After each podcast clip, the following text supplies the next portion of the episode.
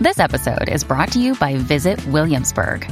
In Williamsburg, Virginia, there's never too much of a good thing. Whether you're a foodie, a golfer, a history buff, a shopaholic, an outdoor enthusiast, or a thrill seeker, you'll find what you came for here and more. So ask yourself, what is it you want? Discover Williamsburg and plan your trip at visitwilliamsburg.com. Hey, everybody, I've got a little bit of housekeeping here before we get into the episode about Instagram and Theology Beer Camp. So, I've been getting more active on Instagram, and I just want to let you guys know in case you want to see me make some videos where I look directly into the camera. I'm sharing some stories and posts about basically all the topics that we cover on this show over at instagram.com slash Dan. That's C O K E, and the link is in the show notes. Also, Theology Beer Camp is returning in 2024, October 17th through 19th. The theme is Return of the God Pods. That is a Lord of the Rings reference, which should surprise nobody. I will be there alongside Brian McLaren, Diana Butler Bass, the New Evangelicals, Bible for Normal People, Tony and Josh from GGCH, of course, Tripp Fuller and Homebrewed Christianity, and a whole grip of others. And you can use the promo code Return of YHP, all one word, for $25 off your ticket. Prices go up starting June 1st. That link will be in the notes. I hope to see a bunch of you guys there in October. It was a serious highlight of last year for me.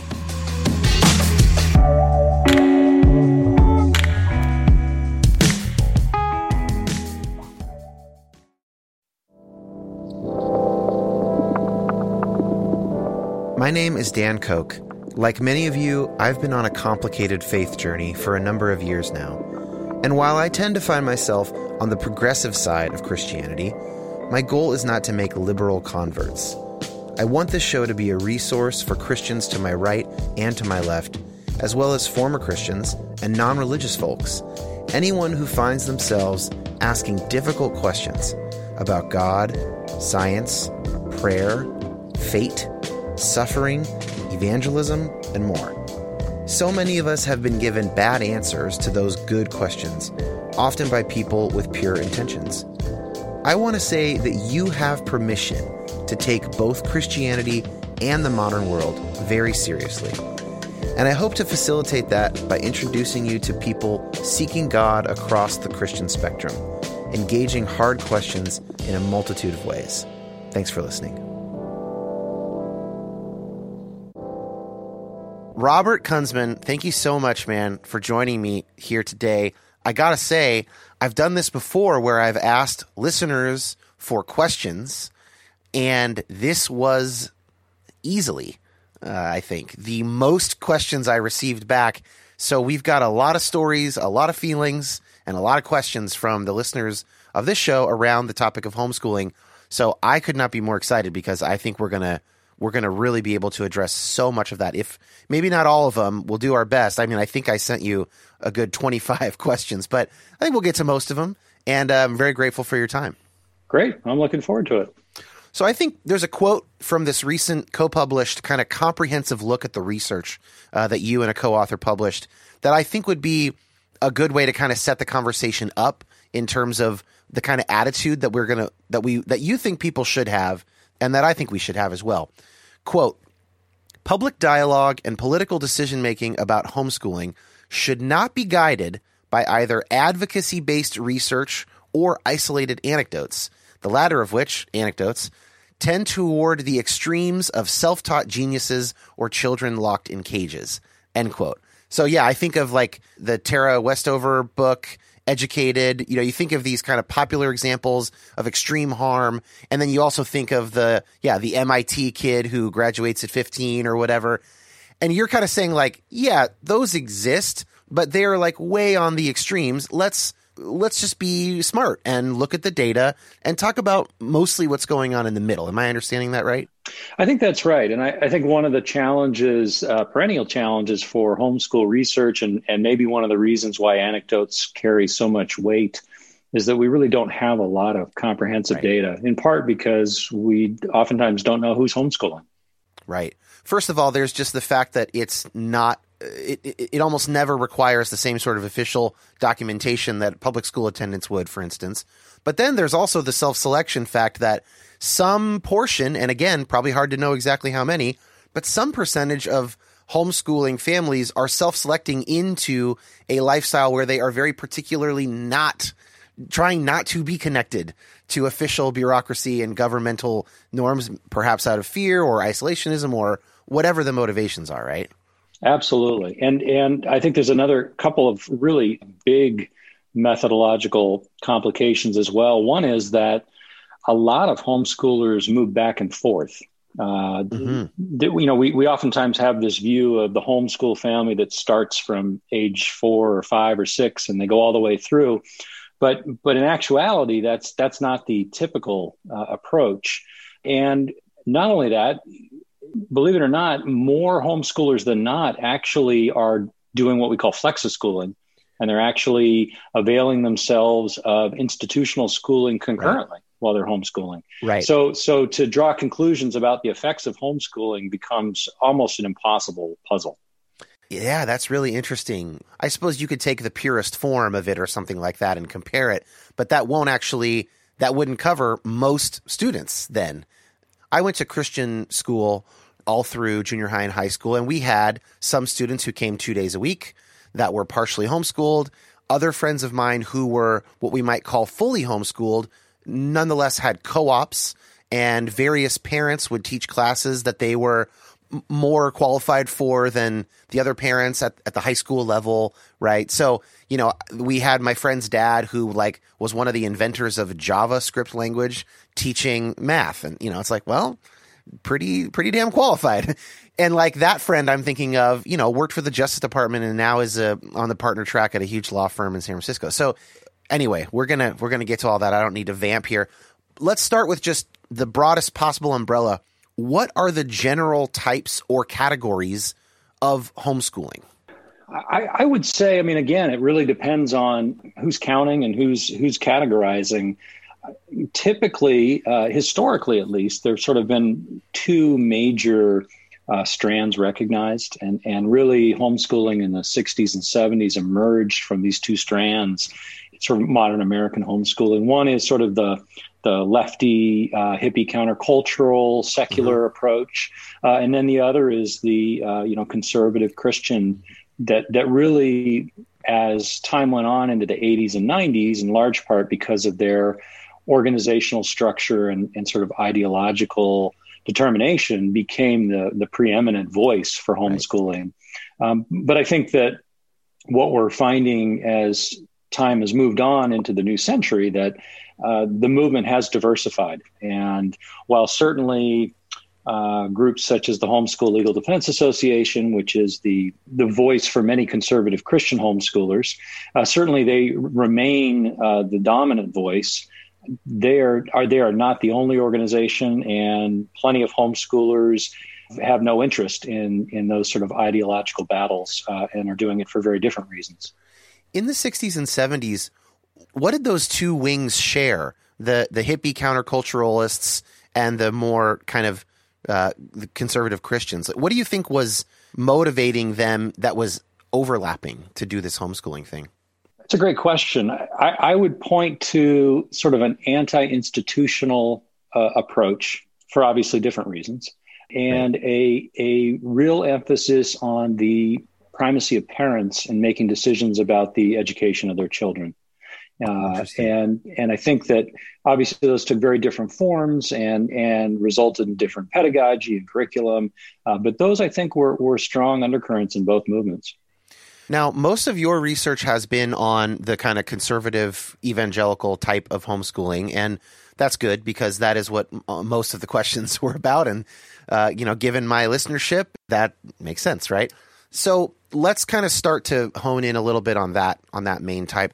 What would you say the primary motivations have been and are for conservative Christian parents to want their kids to be homeschooled?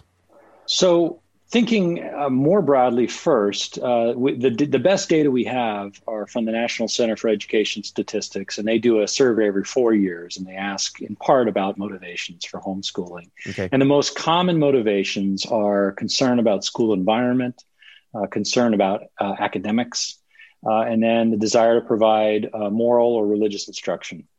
And so I would say quite you know reasonably that the conservative Christian arm of that is going to be the one that certainly occupies most of the motivation around religious instruction, although not right. entirely. Uh, there are other religiously motivated homeschoolers. But I think the other one that comes through in a lot of the qualitative research around conservative Christian homeschooling that isn't reflected in this national survey because there isn't a category for it is a real focus on making family the center of daily life and strengthening mm-hmm. family bonds uh, and this idea that I, I, think comes through in, in the idea of concern about school environment, but what you might almost call it a an educational protectionism. Some scholars have used that term. Educational protectionism. That's a good term. That does a lot of work. Yeah, and it and it comes in also uh, in, in particular with motivations for racial and ethnic minority uh, homeschoolers who right. see it as an and, that may be something we'll talk about as well, but as a as a um, as a way to provide a a different and more supportive uh, learning experience for their kids. Yeah, I mean, so one thing that's interesting in what you said, the the big sort of global findings are, is that school environment and academics can come before moral and religious instruction. Now, obviously, if we, like you're saying, if we just separated out the conservative Christians, maybe it would come second, maybe it would come first, and not third. But it seems to me that there is a continuum here because, for instance, my mom tried to homeschool me in kindergarten, and I think I w- uh, was not good at it, or she was not one of a. She's she's an elementary school teacher, so she's good at it. That can't be the reason. So something about it, I, I, she's told me before, but I forget. It didn't go well, and I went to the public school then for the second half of kindergarten through fifth grade. And then when I was going to go to junior high, public junior high, I had had kind of a rough time in elementary school, and I was I was bullied a lot. Not nothing extreme and severe, but I I was on the social margins and just had not had a good time. And they decided to send me to a small private Christian school starting in sixth grade. And I would say that their cons- main concern was so- school environment. That's what they. My parents were not fundamentalists. I, listeners know this. My dad's a therapist. My mom tells swear word jokes. They they were evangelicals, but it wasn't like they were really worried about indoctrination. Although there was some, you know, evolution stuff and whatever here and there. But it was mainly Daniel, what they call me. Daniel's having a hard time and like this will be better for him. And they were right. It was better for me. I flourished in Christian schooling uh, socially. I got into music and got in bands and stuff, and it really was better. And you also talked about a lot of people do regular school a couple days. Maybe they go to a Christian private school or something like that, and then they're home. And I had a question that was slated for later that I'd like to put in here from Seth, who said, What are the differences between homeschooling and small private Christian schools generally speaking? Because this seems to be part of that continuum.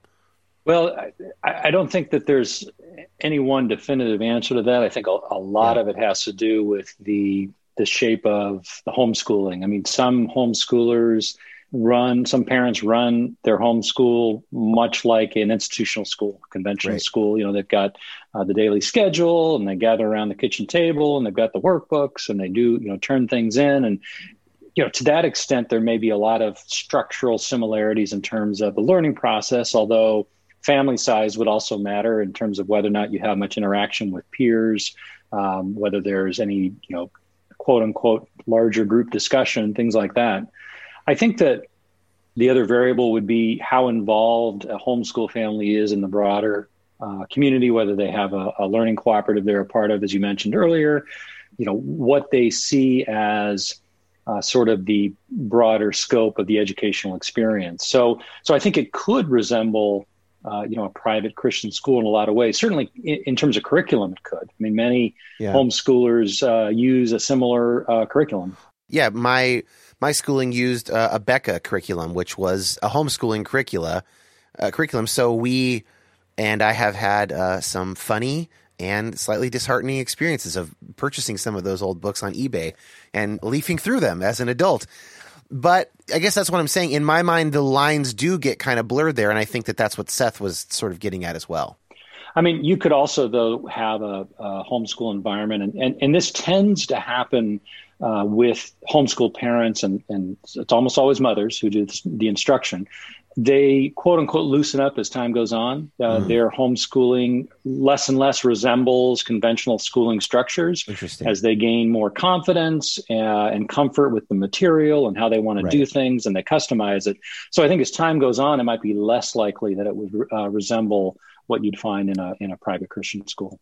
But speaking of curriculum, you know, uh, I'm sure you've looked at a lot of this curriculum that is common in these uh, in the evangelical homeschooling world.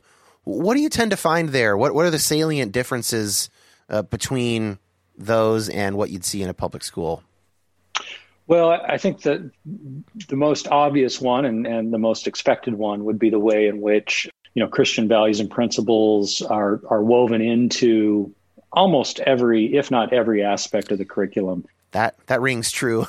Yeah, even math yeah. examples, you know, drawn from religious stories or what have For you. word problems and stuff like that. Exactly. Right? Yeah. Yeah. Yeah. So, and I and I think that reflects, uh, you know, a conservative Christian conviction, typically that all of this is part of God's kingdom and matters, uh, mm.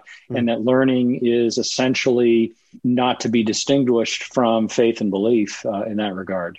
So, I think that that's a common occurrence in most of the the curriculum, and I think, you know, as you mentioned, there are certainly more or less attention paid to certain subjects. Right. They may pay attention to evolution, but typically it's to point out the ways in which they feel it's wrong. Yes, that's what that was the evolution uh, learning that I got was uh, there are no transitionary fossils and uh, how is it possible for with entropy for you know these kind of creationist counter arguments was what it was in the textbook.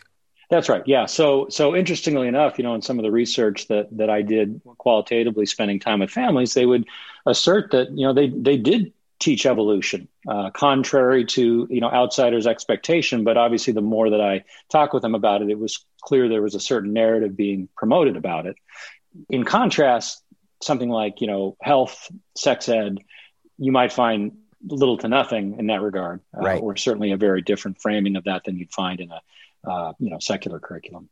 Here's a question I I truly don't know the answer. What about like nationalism or even a Christian? Na- so there's Christian nationalism, which of course would not be in a secular textbook. Sort of like you know they in in high school we read this book the the light and the glory which basically argued that God won the Revolutionary War for America by bringing a, a well timed fog bank. That's literally an argument the book made. Uh, sounds like you're familiar with this book and so, there, so there's Christian nationalism. I'm interested in that, but I'm also interested in just like the more general nationalism, like you know the the valorizing of various predominantly white historical figures and sort of the downplaying of the massacre of Native Americans. Do you and I this may be beyond your sort of your realm as a scholar, but do you have a sense of the boundaries and, and the norms there? I would say my sense is, is largely anecdotal as we as we broaden that question, but but certainly I think that's a fair generalization uh, for a lot of these curricula is that nationalist theme extends even beyond sort of narrowly religious tones, uh, mm-hmm. and and and I think they go hand in hand oftentimes in terms of the, the notion of American destiny and Oh, just yeah. In in in point of historical fact, often nationalism is Christian nationalism in America, right? Yeah, yeah, yeah, yeah. So so I, I think that there are plenty of textbooks, particularly when yeah, obviously when you're exploring social studies and civics and government, that are definitely far to the right, but not all of them. You know, there there yeah. is a mix, as there is for almost everything in homeschooling, even in in you know Christian informed homeschooling. It's it's interesting to look back through some of the Abeka stuff because I believe that's out of Bob Jones University. Is that right? Yes. Yes. And and Bob Jones, uh, people who know the history of the moral majority, basically the beginning of the moral majority was the lawsuit between Bob Jones and the United States government when they tried to restrict interracial dating relationships among their students in the 1970s, I think.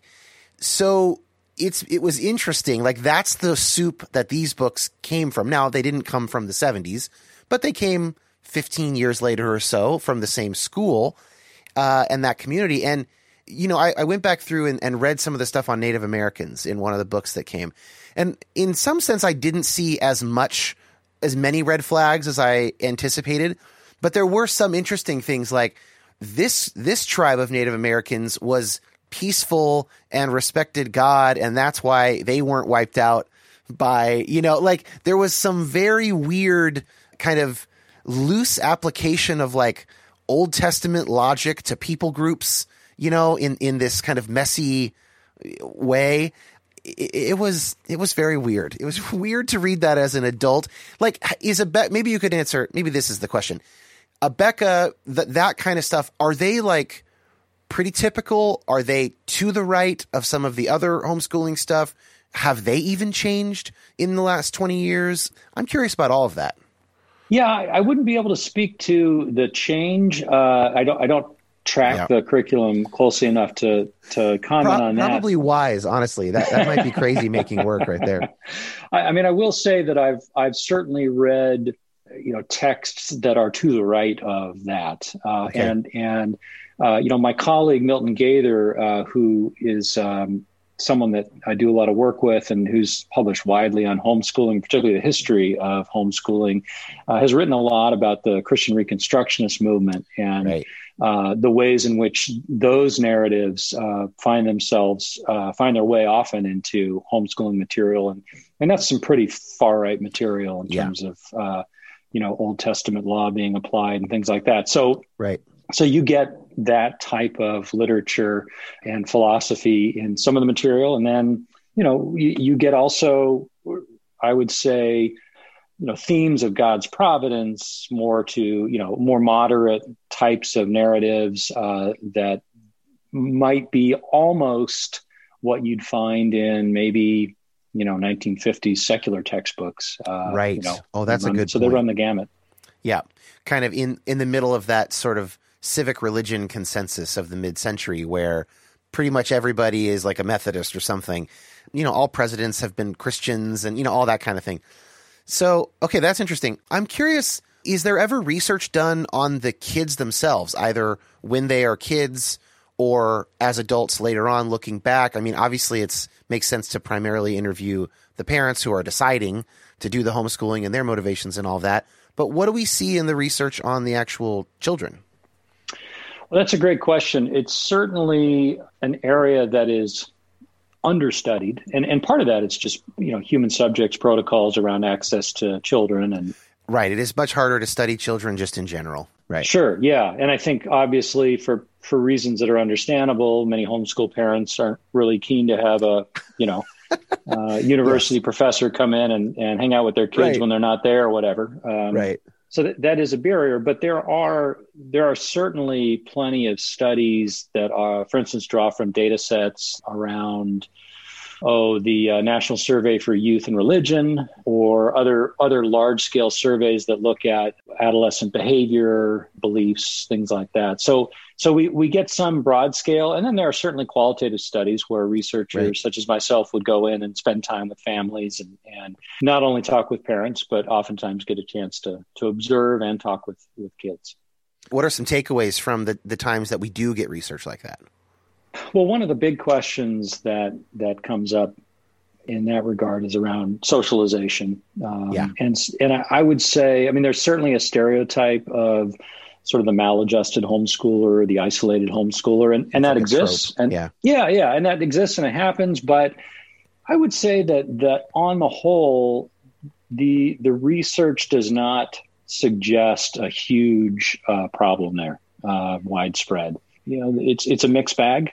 I think that that there are some studies that you know suggest areas where homeschoolers may have more challenges when they transition into uh, college or t- to public school, uh, but but another other set you know other uh, ways they they bring strengths. And even amongst those generalizations, there are a lot of counterexamples. So, yeah. so I think that that the socialization question, the again, I mean, one of the issues, there's a couple issues at least at play here. One is simply a question of what constitutes desirable socialization. And right. plenty of homeschool parents will say that's not the kind of you know kid I want my kid to become. So I'm not trying to create a typical public school kid. Right. But I think also there's the you know the confounding factors I mentioned earlier about all the other influences uh, that exist in terms of contact outside of the home, oftentimes taking classes outside of the home, moving back and forth between homeschooling and conventional schooling. So, so it's really tough to make any generalizations. Uh, certainly, causality, uh, you know, claims around the effect of right. homeschooling on socialization. In fact, I think the the biggest takeaway that we have, and I, and I know this connects with some of the the questions that your listeners had.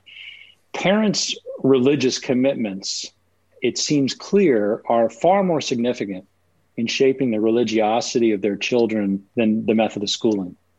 That it doesn't, it matters far less whether they're homeschooled, public school, private school as a variable compared to the religiosity of the parents. And, oh, interesting. Yeah. Yeah. So, so, and we find the same thing actually with academic achievement that the variable of parental education and family background is far more pivotal than uh, the, the mode of schooling for academic achievement. So that's really interesting. But I would assume that there are correlations then between religiosity, either levels, levels and directionality, right, and prevalence of homeschooling, right? So uh, a more religious and more conservatively religious family is more likely to homeschool. I mean, does that show up?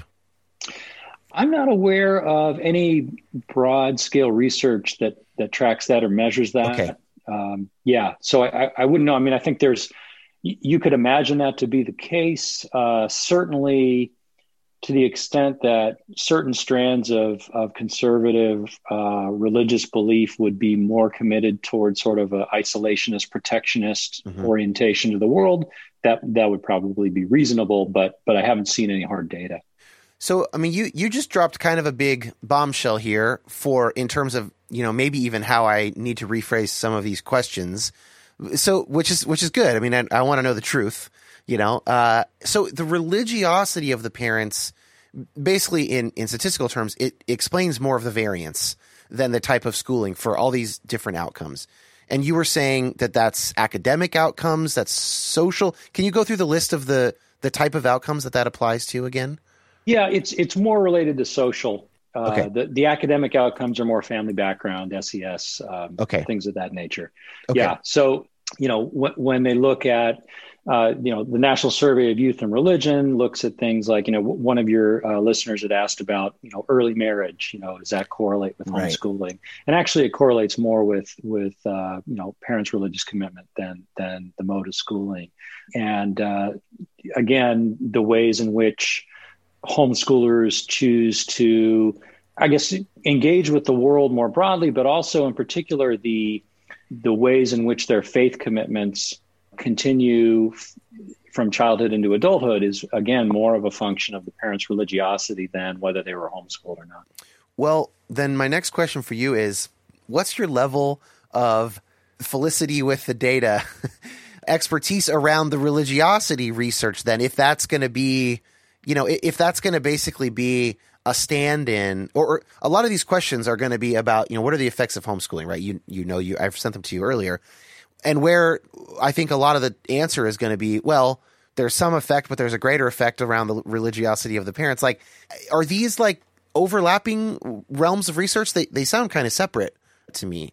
They are. They're. They're not. Uh, it's not the work that I do directly. Um, right. You know, the studies that I'm familiar with, like I said, draw from this this national survey, but but the quantitative expertise uh, necessary to to sure. uh, dissect it further is is beyond me. Yeah, it's a different area of study. Well, that's fine. So that's maybe just a good caveat, though, to have in mind that it's not that there are no effects of the all these questions we're going to get to for homeschooling but if you're wondering about effects, we should just keep in mind that actually, usually it's like how religious your parents are is a more of a determiner than whether or not they elect to homeschool you, basically.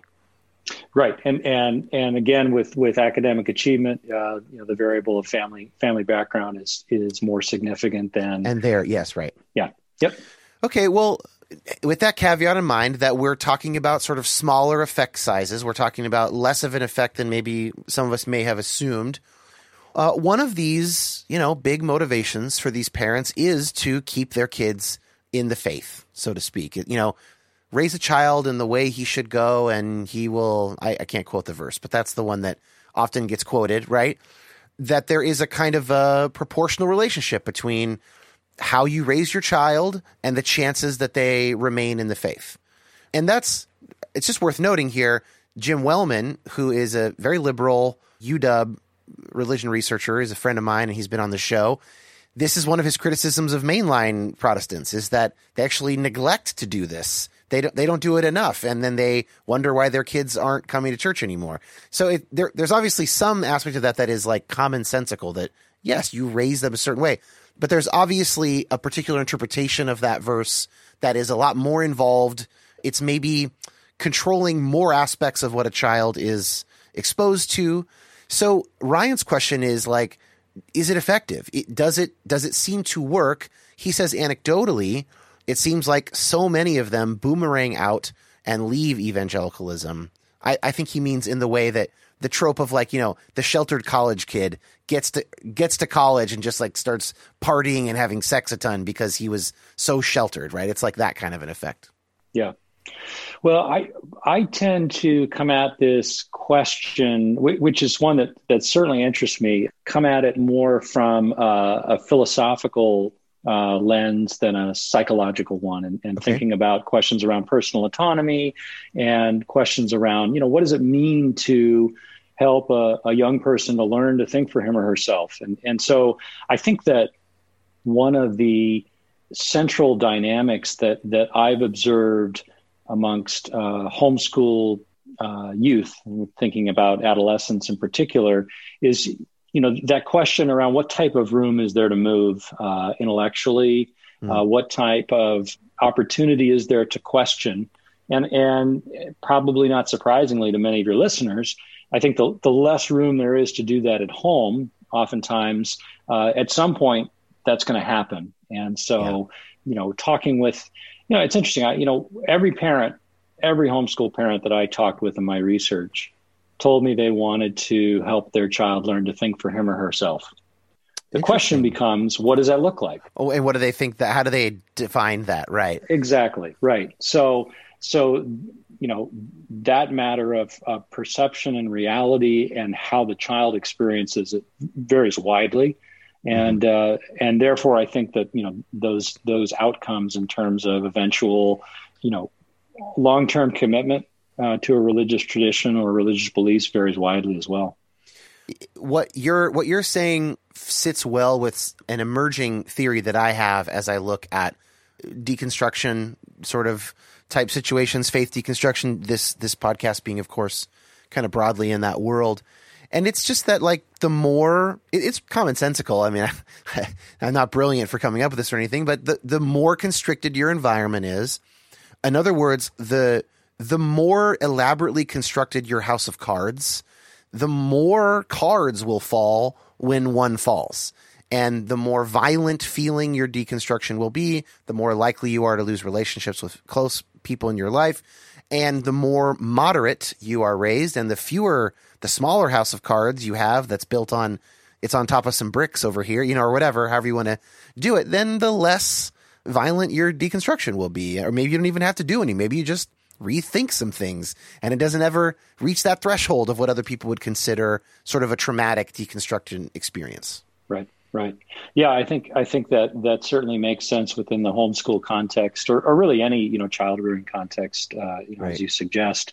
I think that you know the, the the other side of that coin as as uh, your colleague uh, mentioned that there can be such a negligible house of cards in the first place that that you don't uh, you know you don't end up committing to anything, right? right. Or nothing seems of, of great enough value. And so, right. you know, parents, that's, that's their ultimate task and challenge is try to, uh, from my perspective, right. is to try and find that middle ground uh, yeah, the to way, give them a foundation. The way that I would think about that is like, you know, I don't want my son to have any houses of cards other than the kind of usual ones for being a child, right? And maybe he'll believe in Santa for a while. You know, he'll he'll have some sort of magical beliefs around that stuff that is common. But in order to avoid having a house of cards that falls on him later, I don't want to go the other direction and just have build no structures at all.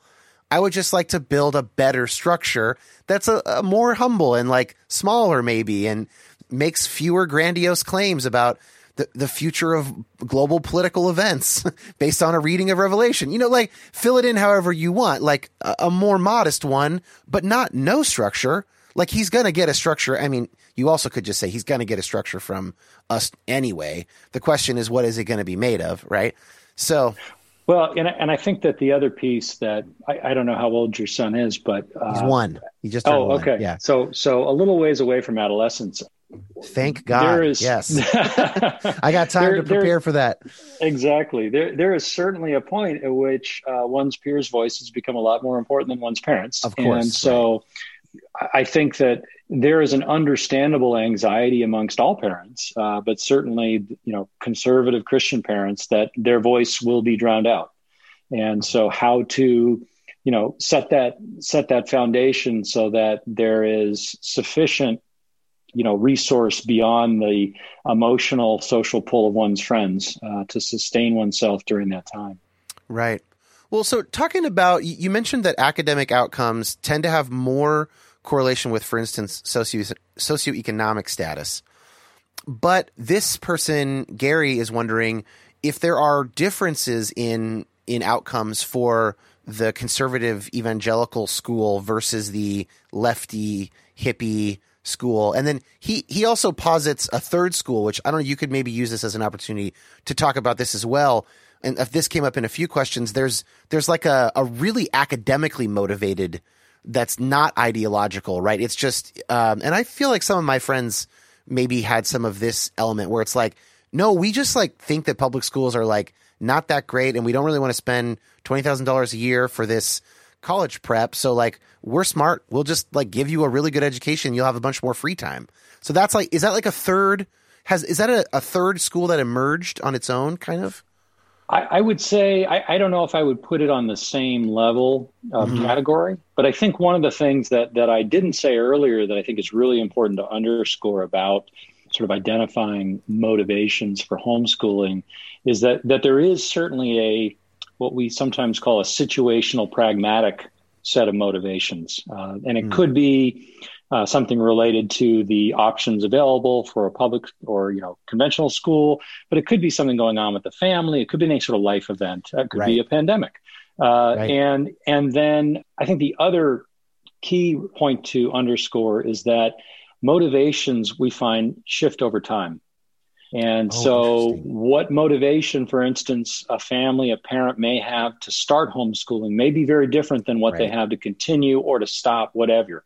Right. So, so it, these are these are certainly tough things to pin down. But you know, the example that you used of of sort of a you know very well educated you know set of parents who make this decision, it's probably pretty understandable that that would likely be more likely to have a positive outcome in terms of academic achievement. Right. Um, you know, we, we certainly know that the you know within the public school context that factors outside of school are, are more important than factors inside school in terms of student uh, achievement and, and their right. experience. That's the old trope of is everything okay at home, Bobby?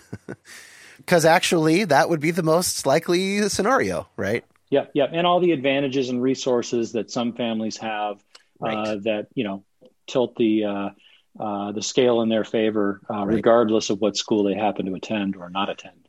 Right. Yeah, that's interesting. As you know, try I try to acknowledge myself as basically the recipient of all of those privileges at every stage of my life. There are real, real differences there, uh, and it and it really matters for uh, life outcomes. And the the research is very clear on that in every single social science field. Here's a uh, paraphrase question from Jake. What's known about homeschool kids going into STEM fields being underprepared? by their homeschool curriculum, you know, evolution denial, science skepticism, etc. Is there any data on that? We don't have a lot of comprehensive data. There, there is sort of an anecdotal or maybe small scale qualitative theme of homeschoolers tending to be better prepared in verbal tasks yeah. and skills uh, than mathematical. But it's certainly not a across the board. I mean, we, there are certainly plenty of anecdotal stories of you know math whiz homeschool kids and things like that but you know i think that that perhaps one of the reasons for that uh, a couple of the reasons uh, that we suspect one is is that a lot of times homeschoolers love to read and they spend a lot of time reading books um, oh, in their home so, and they've got right. So that that tends to uh, encourage that they've got a lot less structure and more time to do that uh, and then also mothers you know as i said are the are the ones who typically are are uh, doing the instruction but parents have less comfort teaching math right um, and hard sciences and stuff i'm assuming is the same thing right biology and yeah and chemistry i mean chemistry is completely lost on me. I mean, I even in high school, I, I, got through it in high school. Thankfully, never had to take it in college. You know, I couldn't tell you anything about the periodic table. Well, so that's interesting that they tend to be big readers. So any deficit that they might have, let's say from their high school science education or math, math would be harder, but science eh, could maybe be made up if you're a reader. Also, like how much info does one actually absorb in high school? Right? Like if I had gone into like when I I was a philosophy major, right? I had read some thoughtful novels in high school that sort of prepared me to read philosophy, but I'd basically never read philosophy before. I imagine if I was a pre-med undergrad, it's not like I'm recalling all the AP Chem stuff in clear. Uh, maybe that is what it's like for people who are scientifically minded, and it's different than the humanities. But if you're a good student and you're and you're interested in your field, it's like, oh, I was told the wrong thing about ev- evolution, but like a few hours with a textbook would could remedy that, right? Like a long Saturday with a textbook would be like, oh, that's how it works. Oh, there is good evidence, you know. Yeah, I mean, I think in general terms, the research we have around the the college experience and outcomes of homeschoolers suggests that that there's not some uh, you know enormous deficit in any okay. particular area. You know, I, I, think that, and this is just sort of my own uh, surmising on it, is that there there may be ways in which a lack of exposure and encouragement during K twelve in homeschooling uh, to particular fields might you know sway us or shift us you know understandably away from thinking about oneself mm-hmm. as possibly having a career in a certain area. Sure. Um, i mean that's true regardless. You know you can have a, a horrible math teacher and then you're convinced right. you're never going to do anything in math mm-hmm. uh, and that can happen in a public school so so i think that students conceptions of what they're good at and what they like can can certainly be at play in in the variation of what types of subjects get emphasized no matter what their schooling.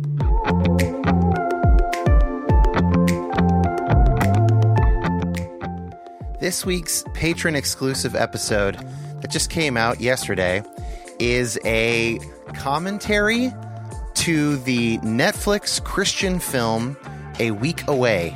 It is about uh, Christian camp and I got together with the group I'm calling the Big Five. Listeners will recognize them Myron, Sari, Sarah, Tripp, and myself. And uh, we poured some drinks and watched that movie and recorded our thoughts in real time, as, long, as well as an intro about our camp experiences and then an outro reflecting on the film and, and various themes within it. Uh, it was very, very fun for us. I hope it will be fun for you to listen to. There's a video version and an audio version. You can either listen along with the movie or you can just listen to us talk uh, and mostly make jokes, but occasionally have some insightful things to say. So to hear that episode or other exclusive episodes, become a patron. Patreon.com slash Dan Koch. There's a link in the show notes. Patrons also get access to the Facebook group, which is exclusive to patrons. Uh, and I think that's actually the most valuable thing about the Patreon membership. But of course, there's the good feelings inside of supporting a show that you maybe care about, maybe find a little bit helpful. So appreciate you guys considering doing that. And let's get back to the episode here.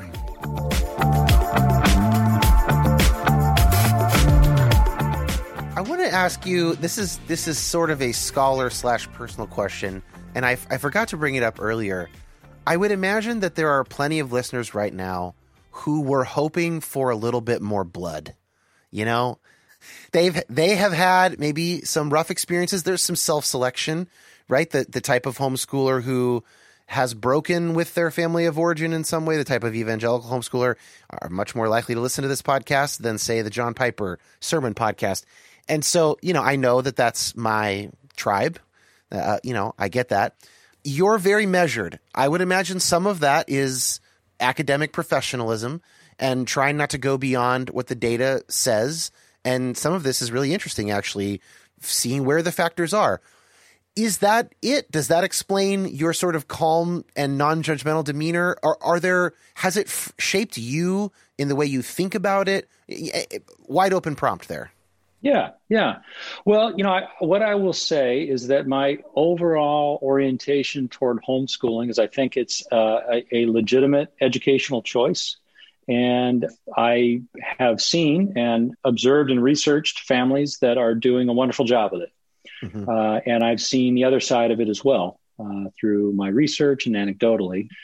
So, so what what I see my role as is trying to be that I guess, measured voice in mm-hmm. a conversation that is pretty, pretty uh, filled with a lot of hyperventilated rhetoric and and a lot of misrepresentation of the research, mm. um, particularly by advocacy groups, but not right. always. Yeah. And I guess part of it for me is, you know, I, I think it's important just from the vantage point of a scholar, but I think also that we need that type of voice in order to think about how to sensibly, uh, reasonably oversee and regulate the practice. And to me, at the, at the bottom of that is a real concern for making sure that we uh, protect the interests of children. And so that's right. that's I think motivates me as much as anything, and, and wanting to make sure that you know it, it doesn't make for uh, you know as fiery a, a, radio show, but you know I, I, I try and make sure I don't say things that I can't back up later. Yeah, you are not just preaching to the choir here; you're injecting yourself directly into my veins, and it feels great. I'm so with you on on all of that. Maybe let's maybe let's throw some red meat to the base here for a minute though, and and push up some of these questions about bad outcomes. So, what are some of the you know, they're they're sort of like the outlier worst case scenarios. I'd like to hear first. Let me ask you about that. So, what are some of those? And maybe some listeners basically have had this experience. What are what are some of the truly worst case scenarios here? Well, in the realm of you know child neglect and abuse, I mean, obviously you go to the full extreme here of uh, yeah. just horrific you know stories of, of children being murdered uh, and, and um, you know abused and then and then you know a little bit farther on the spectrum is is educational neglect where there may not be any you know physical harm happening uh, there may even be sort of a little bit of schooling going on but clearly it's a, it's it's not a major commitment of the parents mm-hmm. Uh, you know young people don't develop the basic skills they need in order to function effectively in society and and exercise their autonomy once they're uh, once they're an adult so I think it, you know, it runs that spectrum. What we know is not enough right now uh, in terms of issues around child abuse. We don't have comprehensive data. What we do know is that you know two thirds of reports about child abuse, uh, you know, suspected child abuse, come from professionals, and twenty percent of those uh, are teachers. You're just saying in, in, general, broadly in society. That's right. So we're That's maybe right. so we're not we're missing this primary group of report of mandatory reporters, right? That's right. That's right. Yeah, I mean, certainly there are other manda- you know, other reporters, you know, right. community members, you know, relatives, what have you, right. and homeschool advocacy groups point to those as you know other ways that children's you know interests are protected, and and that's certainly true. Right. But as far as I can see it, uh, homeschooling is the is the only way that a child can never have contact with an adult outside of the home. Right. It's it's a pretty perfect haven if you are a bad actor. That's right. And I think that's right. the point is that I don't think it makes families or parents any more likely to abuse. Sure. It's just for those ones that do, it's a lot easier to hide. And there could be self selection there. If you if you really have bad designs for your kid, consciously or unconsciously, you might gravitate toward the homeschool model because you will have far less, frankly, government and, and public person and other adult interference in your family affairs. Yeah, I mean, there was a, a recent study in, in the state of Connecticut that uh, one third of parents who withdrew their children uh, to homeschool had reports of suspected child ab- abuse or neglect. Ooh, that's that's high. It is. It is, and but it's one state, and it's you know it's not a big data set. Yeah. Suspected child abuse is not child abuse, right, and there right. are all sorts of stories of ways in which that can sure. go, uh, you know, be problematic. But I think it is an indication of at your point. Yeah. So this is one of the big concerns. Then is is basically neglect and abuse of various kinds. Right, and I think that you know, to my mind, what's important is to think about what is reasonable for us to regulate and how to do that in a way that protects the most vulnerable children while also still providing flexibility for families to make decisions for their children about their education without dictating a certain ideology or method. Mm-hmm. Yeah, interesting. Well, well, speaking of potential neglect, Connor asked, uh, I was homeschooled with both of my parents working full time and the school left to me and my babysitters. Is it common to homeschool uh, even when both parents are working? It appears that around 25% of uh, homeschool families have both parents in the workforce, okay. uh, according to our best data. Now, but is that full time workforce? No, not necessarily. So maybe mom works part time or something like that, right? Right, and it, and it doesn't mean that you know parents are gone. It doesn't mean they're gone nine to five, right? Yeah, all day, right? That's right. Yeah, I mean, one of the families that I profiled in my book, he worked full time away from the home, and the mother worked in a church uh, office, and the daughter came with her and did her work in the adjoining room. Uh, so you know there are all sorts of ways right. in which that can be navigated, and oftentimes navigated effectively. Right. Yeah. So it sounds like Connor, your experience was not was not so standard, but but sometimes, yeah. Here's a question from uh, my friend Brianna, who is a missionary in Myanmar. To what degree was homeschooling in the states a response to the desegregation of schools? And does anyone who is aware of that history? This might be harder to tell. Is anybody who's aware of that history engage in it in any way, despite that knowledge? So, one of the things that is certainly well documented in the literature more broadly uh, in education is sort of this post Brown decision explosion of private religious schools right. um, as a response to desegregation having uh, arguably racist motivations. It, it's not an area that I've studied in depth myself, but it it appears to be a more complex picture in terms of the growth of homeschooling. My colleague Milton Gaither has written about it and assembled a, a, a range of examples of ways in which uh, there appear to be a number of other motivations that would suggest a, a more mixed picture um, okay. in terms of that. I, I'm not sure. I, I'm not sure I understand the second part of the question, though. I think she's asking like if people are aware that the origins of the type of homeschooling they do was a reaction to basically racist anti desegregation policies. Would people sort of not be stopped in their conscience by that fact alone and say, well, there's a way, just because it started that way, that doesn't mean it has to be that way now? I mean, that that's how I would think that somebody might might consider or rationalize it. Yeah, I mean that's that's probably more a human psychology question right. than anything. Yeah. Um, I, I, will say that that you know, the, the, categories that the National Household Education Survey makes available around motivations for homeschooling, this broad category I mentioned earlier around uh, concern about school environment, is certainly capacious enough to include, uh, you know, racist considerations. If they have that, right. Yeah. That's right. And, and they would obviously, you know, one would expect not necessarily articulate that specifically, but that would be that, behind right? it. yeah. Well, so there and there is. You mentioned that there are these other enclaves of sort of ethnical and racial minorities who pursue homeschooling, uh, as I understood it, to to help inculcate a sense of of culture and identity in their children. And Andrew asks, what are the current racial dynamics at play in homeschooling broadly? So maybe you can just speak some more about that. Sure. I mean, it, it appears that that homeschool, homeschooling, as I mentioned, has diversified. You know, over the past Yeah. couple decades in particular, but it's still more white than the school age population more generally. It's probably around sixty percent of the best stats we have, whereas it's about uh, fifty percent uh, in the school age population more generally. the the tricky thing is trying to figure out the growth of uh, subgroups. You know, as you hmm. as you drill down into smaller and smaller sample sizes, the the error possibilities get quite a bit bigger. And, and what we find is there's a, a wide fluctuation every four years as this survey is done uh, in terms of the percentage of, for instance, uh, Latinx uh, homeschoolers, you know, uh, Black homeschoolers, et cetera. So so it's hard to pin down what that looks like numerically but there is a growing body of research that's exploring these motivations and practices.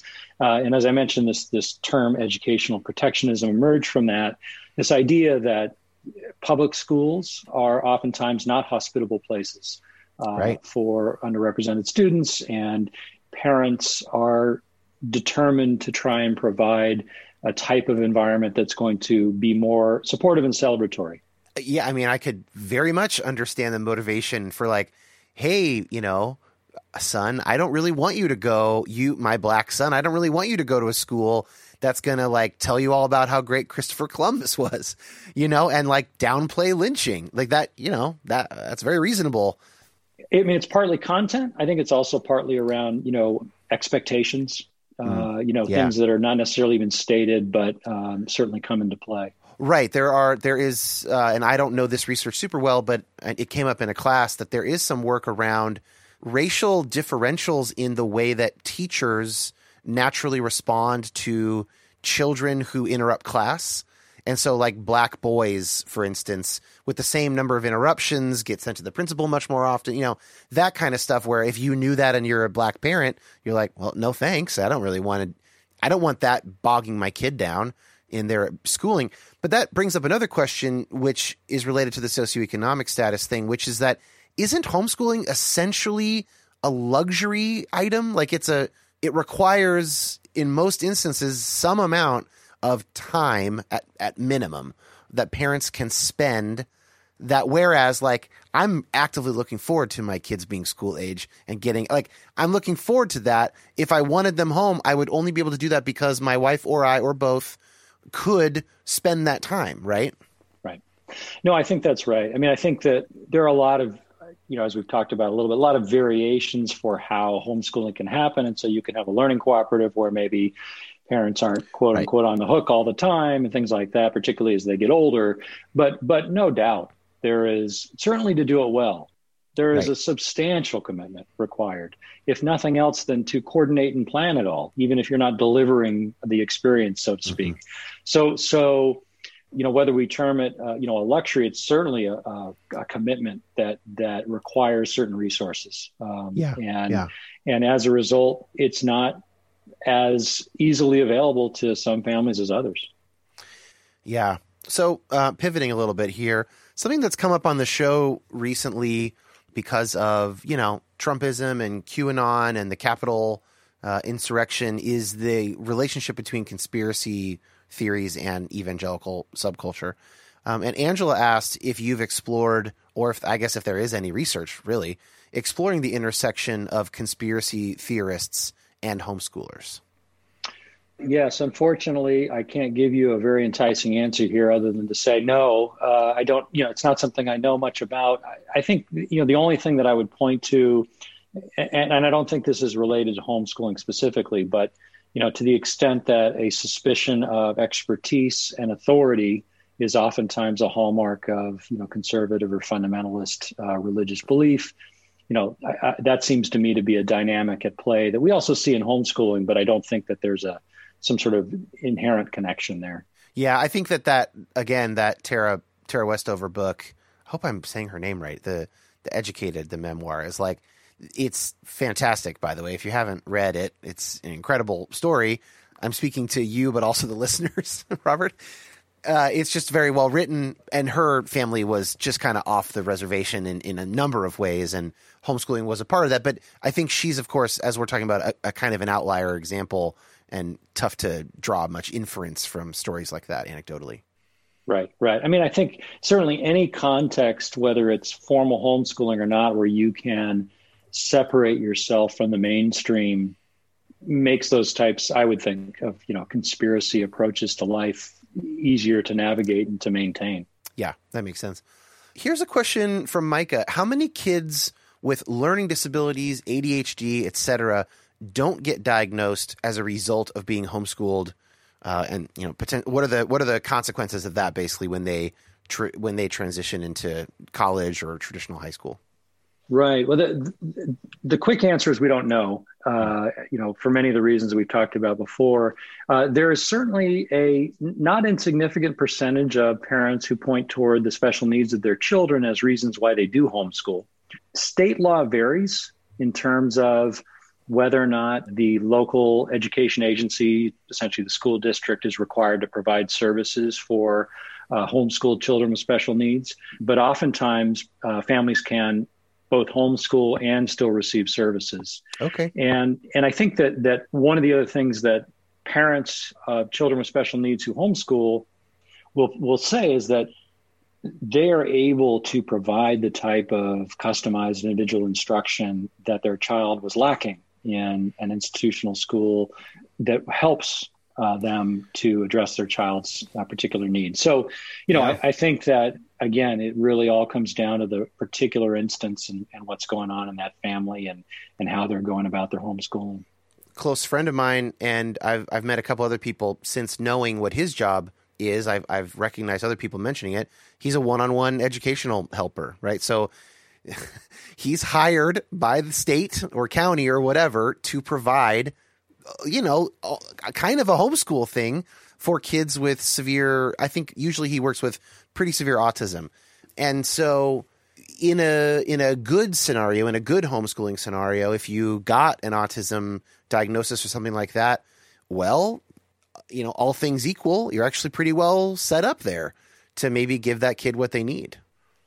Yeah, I mean, I think it, it, so much of it comes down to, and, and this is really what I tell parents who sort of ask me about whether homeschooling is a good idea and, and what's most important uh, is it's really important to know your strengths and weaknesses as a as a person as a parent as a potential instructor so that you can not only tailor the experience for the needs of your child but adjust according to the things that you're good at and the things you're not good at right and and you know that type of self knowledge in my experience, when I observe homeschool families, is critical. The ones that I that I have the most concerns about are the parents who have no idea what they what they're lousy at. Is another word for that maturity? You know, or I don't know, a, a, accurate self assessment. Like, what could you put a term on that? Like, what are you looking for? What is it about a successful homeschool parent or parent combination? What's that thing called? What's that virtue called that would correlate with good outcomes? It's an interesting question. I, I you know, I, I, don't have anything particularly fancy. I, you know, self understanding, self knowledge. Yeah. I think it's it's just that capacity to recognize, you know, w- what you're good at and, and what you need help with, and then you have a commitment to finding that help, finding that support, finding those resources. Yeah. Okay, we're we're going to kind of just do lightning round for the rest of the episode here and get through some of these are going to feel like they aren't related. I'm going to try and group them in as organic a way as possible. But you know, on that on that kind of theme, Austin asks, could public schools learn from homeschooling's self-pacing model? I guess a, uh, another question there is, is that feasible? But assuming it is, uh, he says it seems like grade level progression could be more fluid. I know kids who cruised through curriculum and started college two to five years early. One of the uh, sort of famous uh, phrases in the uh, literature on on public school reform is this idea that there is this almost impossible to change quote unquote grammar of schooling the way that schools are structured and, and one of the right. most uh, typical uh, concepts there is, is you know the grade age school you know and and so on one hand it's it is really resistant to change in that regard. But on the other hand there's no reason why it can't. And there are certainly plenty of uh, examples uh, throughout the country of schools that don't pay that type of uh, attention to grades and, and think much more about student learning outcomes and think about the ways in which they can uh, have structures where students can move more fluidly through a learning experience without being labeled in that particular way. So it's not only possible, it's it's it's done, and uh, I think it can be done to great effect. Uh, but it is it's harder to keep track of things. What what's your just what's your gut like? Assuming that the logistics could be sorted out. Let's say some state, Connecticut's like we're going to implement this. Assuming that the logistics could be worked out, is your gut feeling that yeah, there's something about the more flexible structuring of homeschooling that would benefit more kids than it would harm? What do you what do you think? Oh, I think so. Yeah, yeah. I, I, think, and, and again, it's to me, it's not it's not anything related to homeschooling per se, other than it's easier to do in homeschooling. Right. Um, I mean, you, you, go back to the you know the origins of the one room schoolhouse. I mean, that, mm. you know, kids K through twelve, so to speak, right. all in the same room. And not that that necessarily always worked out great, but it was a model that we navigated before. If it was good enough for Abraham Lincoln, Robert. It's good enough for me. Exactly. Yeah. I mean, it requires it requires resources and it requires teachers who can be flexible in terms of how they structure learning experiences. Right. Right. Um, you know, and that requires uh, a certain orientation to how we invest in education. Yeah, that's interesting. Similarly, Caitlin asks if there's any research or if you have any opinions on the homeschooling versus the quote unschooling model. I, and I don't know what that is. Can you tell us what unschooling is? Sure. Unschooling is a form of homeschooling that, at its most extreme, would essentially not impose any expectations or structure on a child's learning experience. They would wake up in the morning and they would do whatever they wanted to do.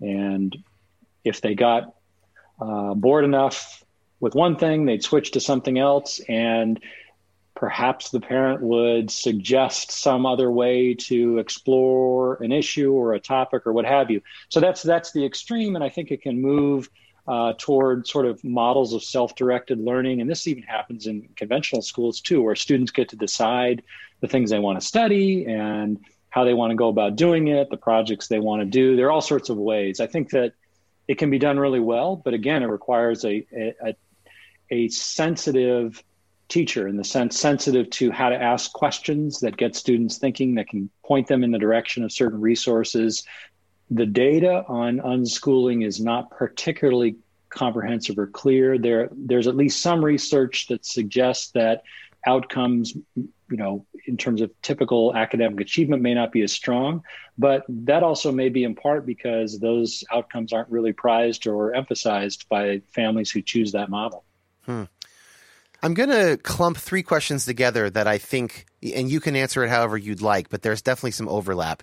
Seth asks, what can homeschooling parents today do to avoid mistakes like isolationism and nationalism of prior generations?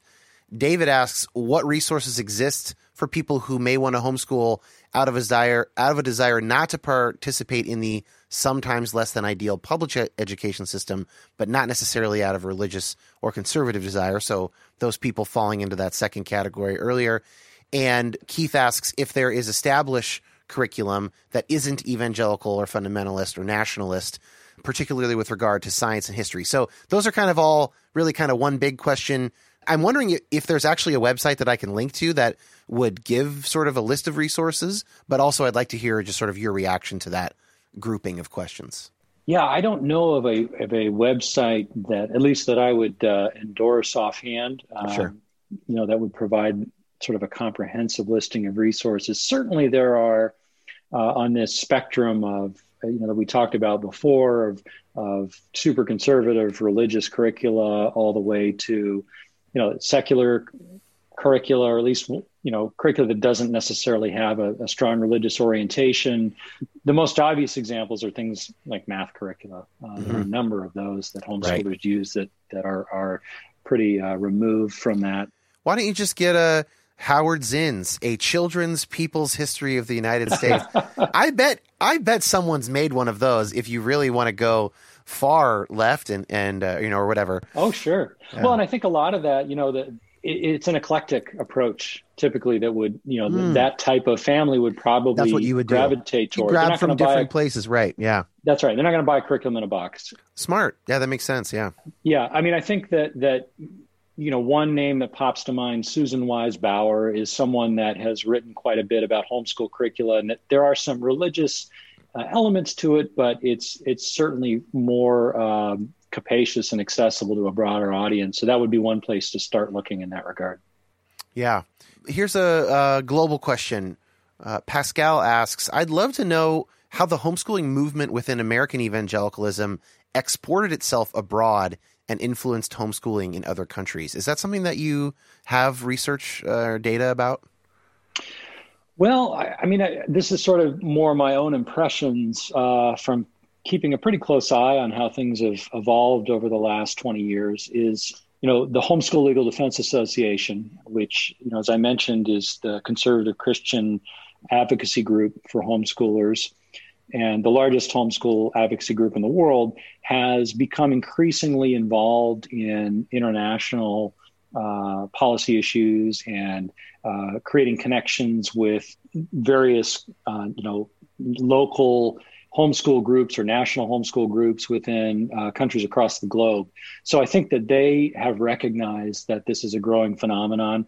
I, I wouldn't necessarily, and I don't think they would either, uh, claim that that they're the reasons that you know that these groups uh, have sprung up or that you know interest in homeschooling has grown, but they certainly have made an effort to support and ally with a number of those groups. Mm-hmm. Um, you know, I think that these groups and and this interest in homeschooling has cropped up across the globe for reasons in some ways that have been similar to the ones over the past 20 years here. It's not just religious Right. Uh, you know, there there are ways in which parents feel as though uh, they want an alternative to what the state is providing, uh, or even what a private school may be providing uh, for their children's education.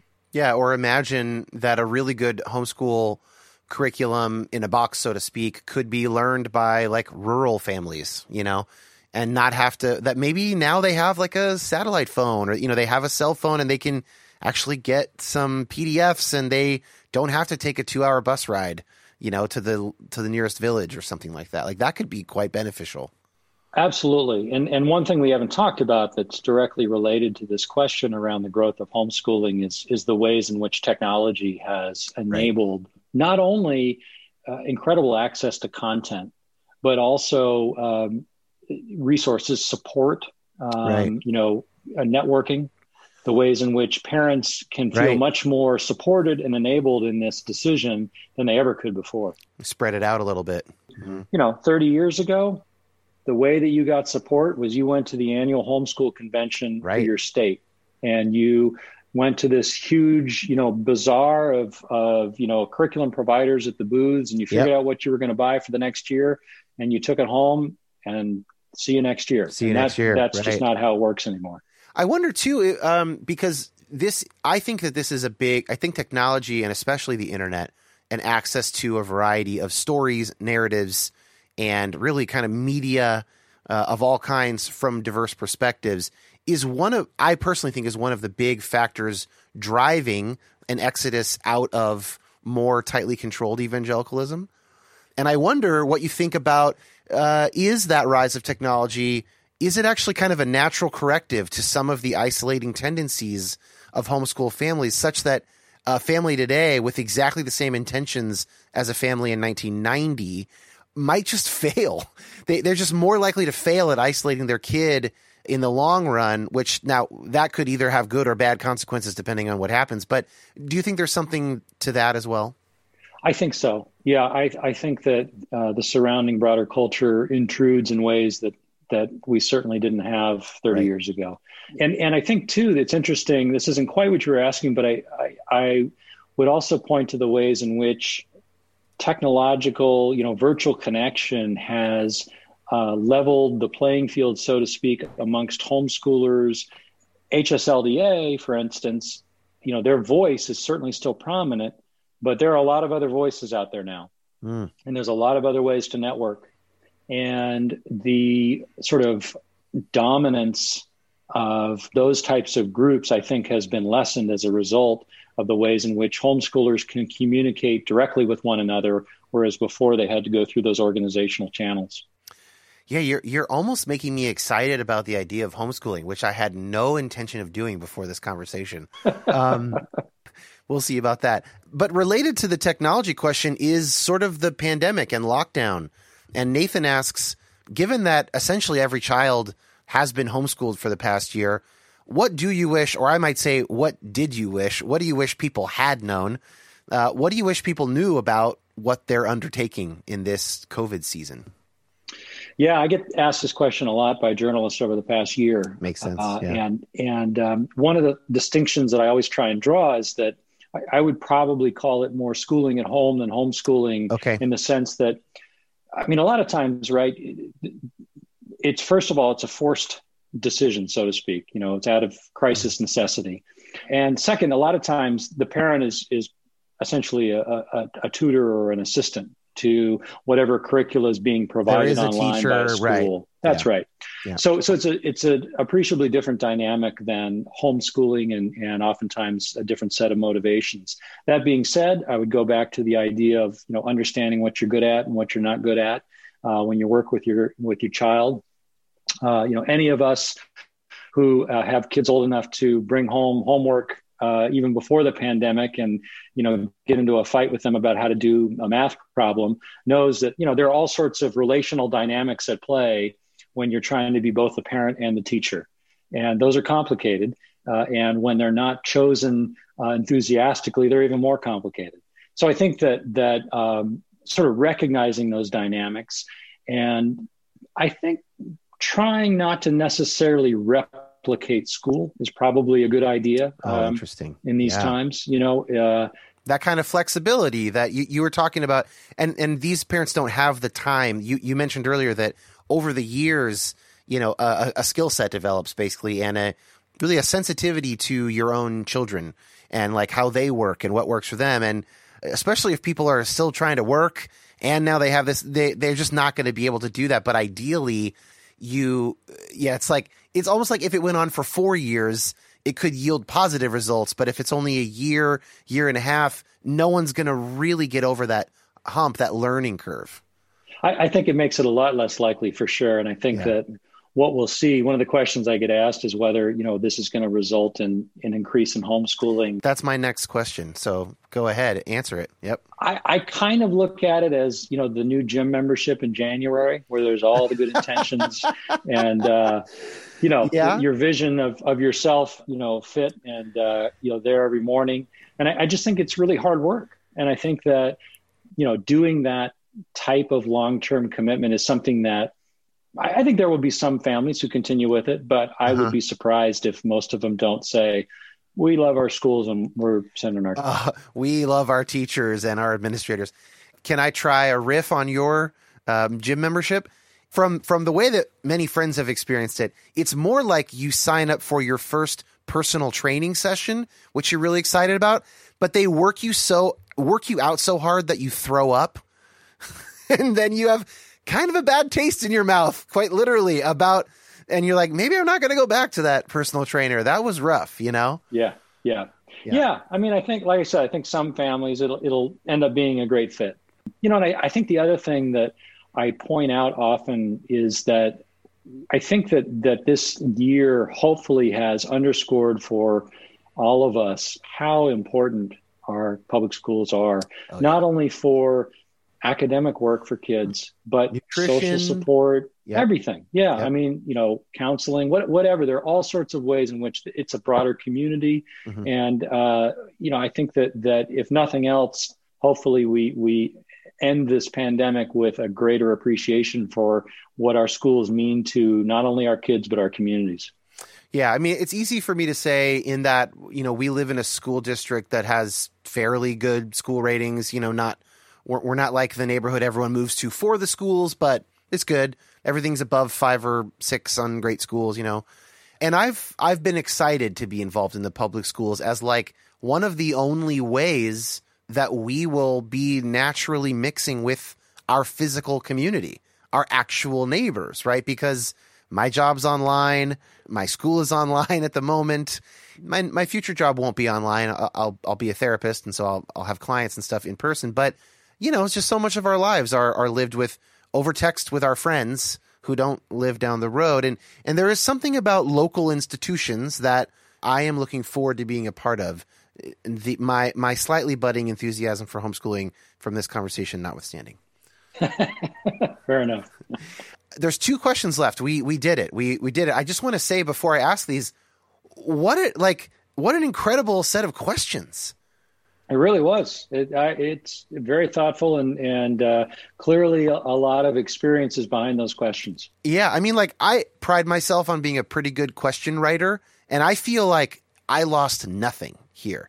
I feel like not not only did I lose nothing, I could not have thought of this many good questions and this wide variety. So I'm very very proud of my friends and listeners. Um, okay, last two. The first one is what legislation based on the research would you like to see introduced regarding homeschooling? And I, I, I imagine you're going to talk about protecting children from abuse, as that's going to be some big element of it. I can tell. Yes. So, so again, for me, it's trying to find this middle ground where mm-hmm. the regulations and oversight aren't so. Uh, I mean, we could say there are all sorts of things that we want to protect against, all sorts of things we want to ensure. I'm not convinced that we can do that with a you know set of state regulations and i'm not sure that the cost in terms of the flexibility for parents to make decisions about what type of education their children receive is worth that hmm. so here's what i would say is that i think that all uh, homeschool uh, children should have to be registered or enrolled, so to speak, with the state. And nearly a quarter of states, that's not the case right now. We don't even so know who they are. That's an easy one. Yeah. So that that to me is an obvious one. Yeah. Uh, I think that uh, the second thing is that any parents uh, who have had substantiated claims of child neglect or abuse mm. Uh, through child protective services, through fostering, what have you, uh, that they should not be allowed to homeschool. Yeah, that's uh. And then, and then the last one is probably a little trickier, but but I'll explain my rationale for it, and that is uh, annual basic skills testing. And the reason for this is because what I what I try and think about when I think about regulation is what are the basic fundamental interests of children educationally, and what can we all agree on? Well, I don't think we can all agree on every child in a particular state meeting all the state standards right. for a, a, curriculum, right? I mean, I think there's reasonable disagreement about a lot of that. Mm-hmm. I don't think there's reasonable disagreement that every child should have basic skills of literacy and numeracy. Right. And so, what I would advocate are basic skills testing annually that don't focus on content, but focus on skills. Mm-hmm. So, it doesn't dictate curriculum in terms of the content that you study, right. Uh, but it does insist that they learn basic computation skills, you know, reading and writing. And the other thing that those basic skills tests do annually is that they require a child to show up somewhere outside of the home once a year. There's that contact with another adult. Yep. That's right. So so clearly it, this is not a, you know, a perfect answer to preventing abuse or even mm-hmm. neglect, mm-hmm. but I think it's a it's a a very modest set of expectations. Uh, there are expectations that the Homeschool Legal Defense Association is fiercely against. They don't want any regulations. So so it's an ongoing battle and, and not an easy one. But but to me, these are what I would consider to be very modest, reasonable, common sense expectations. And and even if a child does not pass a basic skills test, to me that doesn't mean they shouldn't be allowed to homeschool. What it means is we need to take a closer look. Mm-hmm. And we need to have a conversation with the parents about their homeschooling. It could be that the child is facing all sorts of special needs and right. wouldn't right. be do- doing even as well in the public school. Right. It just flags it though for somebody to look in, to look into it further. Right. That's right. And and my sense is is that a critical mass of homeschoolers would be amenable to this idea with the idea that, you know, it's easy my child's going to do fine. I just got to do this once a year and then they'll leave me alone. Mm. And then we focus our, you know, regulatory efforts on the what I would suspect is a very small percentage of families that kids' interests are being neglected. I just want to say, Robert, that you're giving us a masterclass here in civic engagement in the public square.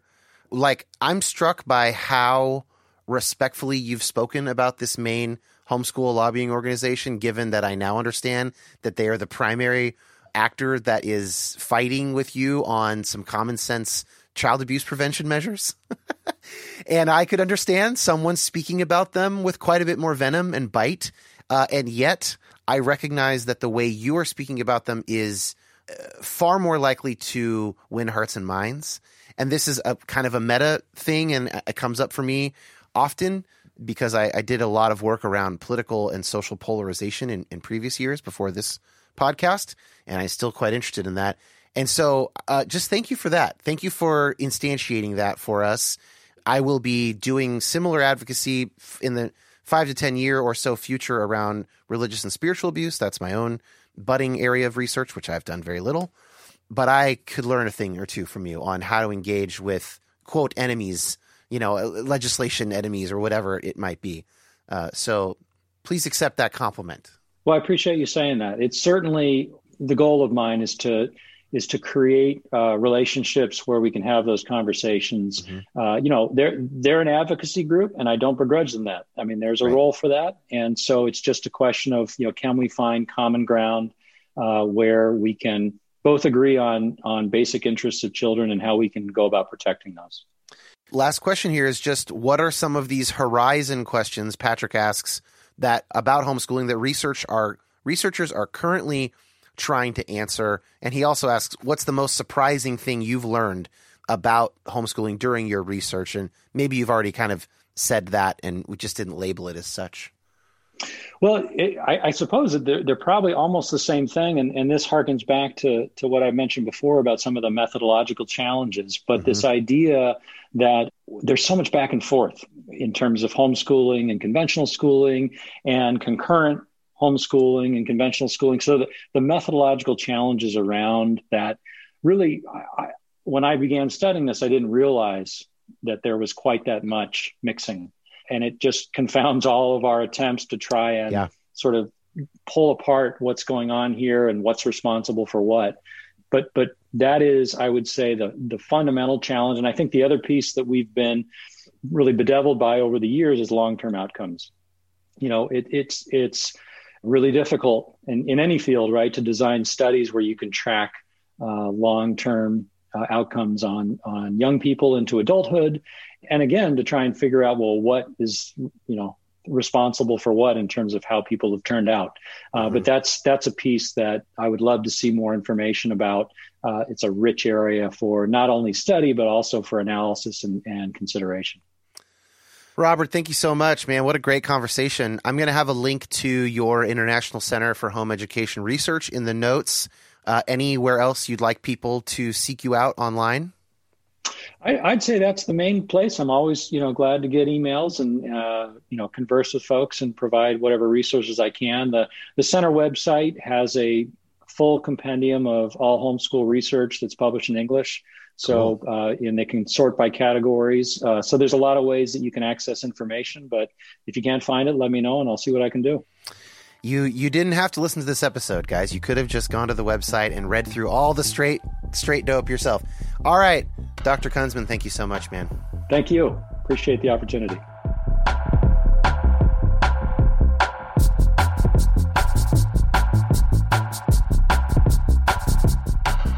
Thanks to Robert Kunzman for joining me today. My editor is Josh Gilbert. He is available for more work. His email is in the show notes. Uh, yeah, enjoy that patron episode for those of you who are patrons. And please do let me know if you want more of those kind of Christian movie commentaries.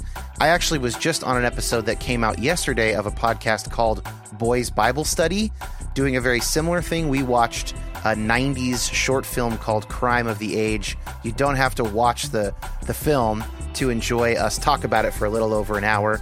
Um, I'll put a link to that as well in the show notes to that episode of Boys Bible Study, which is a, a show where they, they watch Christian films and talk about them. And uh, I had a very, very fun time joining them for that episode. All right, I'll see you guys next week.